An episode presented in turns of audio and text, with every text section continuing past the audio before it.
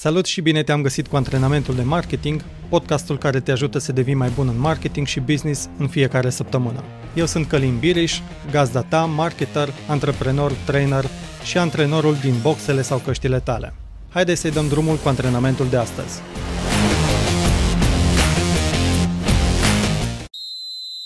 Până să facem încălzirea, vreau să-ți povestesc despre cel mai bun și cel mai cunoscut basketbalist al tuturor timpurilor.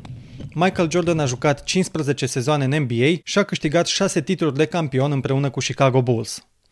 În plus a câștigat foarte multe titluri și poziții de frunte în diferite topuri din NBA, însă despre care nu am să intru în detalii. Vreau să mai menționez că datorită colaborării de lungă durată împreună cu Nike, MJ este în top 5 cei mai bogați sportivi din toate timpurile. Citind biografia sportivului, am descoperit că succesul lui răsunător este datorat în primul rând spiritului său foarte competitiv, care de multe ori a fost și criticat. În timpul antrenamentelor, Jordan era cel puțin la fel de agresiv ca și în timpul meciurilor. Colegii lui chiar confirmă acest lucru. Filozofia lui era că atunci când va juca în meciurile oficiale, să nu fie nimic care să le ia prin surprindere și care să nu fie repetat deja în antrenamente.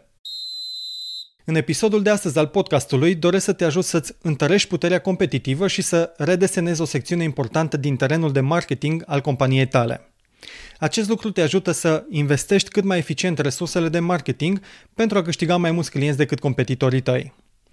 Atunci când ești pe un teren de basket sau de fotbal și vrei să marchezi cele mai multe puncte, ai nevoie de o echipă bine pregătită la fiecare aspect al jocului, dar și care înțelege adversarul din teren pentru a adapta tactica și pentru a câștiga meciul. Așadar, antrenamentul pe care ți-l ofer astăzi este să faci o listă cu cine este competiția companiei tale.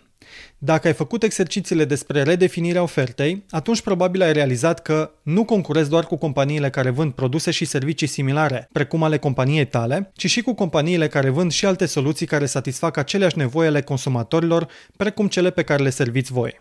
Spre exemplu, o companie care produce și vinde jucării educative din lemn concurează atât cu alți producători și vânzători de jucării educative, cât și cu producători și vânzători de aplicații mobile educative sau cu autori și librării online care vând cărți educative pentru copii.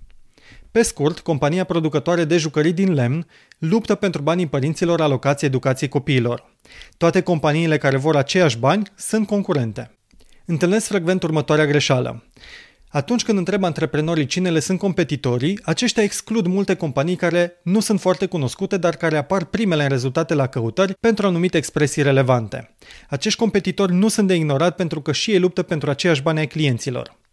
În perioadele când clienții cumpără mai mult de pe online, website-urile care apar primele în rezultatele la căutări în mod organic sau cu reclame plătite vor atrage cei mai mulți clienți. În continuare, următorul exercițiu.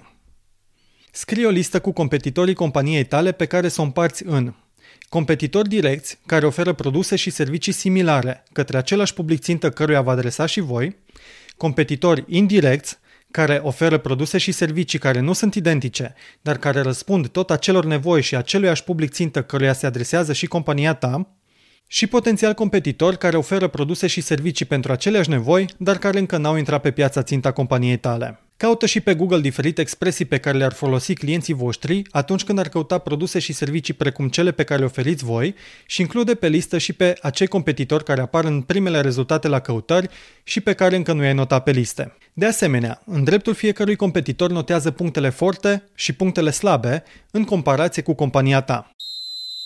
După ce faci acest antrenament, vei avea o imagine actualizată asupra pieței și îți vor veni multe idei despre cum să adaptezi tacticile de marketing. Astfel poți să construiești o ofertă mai competitivă, iar când clienții vor avea de luat o decizie de achiziție, vor alege să cumpere de la compania ta. Atenție! Recomandarea mea este să nu copiezi ce face competiția, ci să adaptezi planul de marketing și oferta companiei tale astfel încât să profiți de punctele voastre forte și să fiți mai buni decât ceilalți jucători din piață. Nu mai sta pe gânduri și începe chiar acum acest antrenament sau notează-ți în calendar când îți dedici 3-4 ore în săptămâna aceasta pentru a analiza competitorii direcți, indirecți și potențialii competitori cu punctele lor forte și punctele lor slabe. În final te las cu acest citat dintr-un interviu cu Michael Jordan. Etica muncii elimină frica. Așadar, dacă muncești, de ce ți-e frică? Doar știi de ce ești capabil să faci sau să nu faci. Mai am o ultimă recomandare. Duminica aceasta, 19 martie, ESPN lansează un documentar de 10 episoade numit The Last Dance. Acesta este despre campionatul câștigat de Chicago Bulls în sezonul 1997-1998. Acesta va putea fi urmărit și pe Netflix și îți recomand să te uiți la el. Sunt Călim Biriș, antrenorul tău de marketing și îți urez mult spor și energie. Te salut!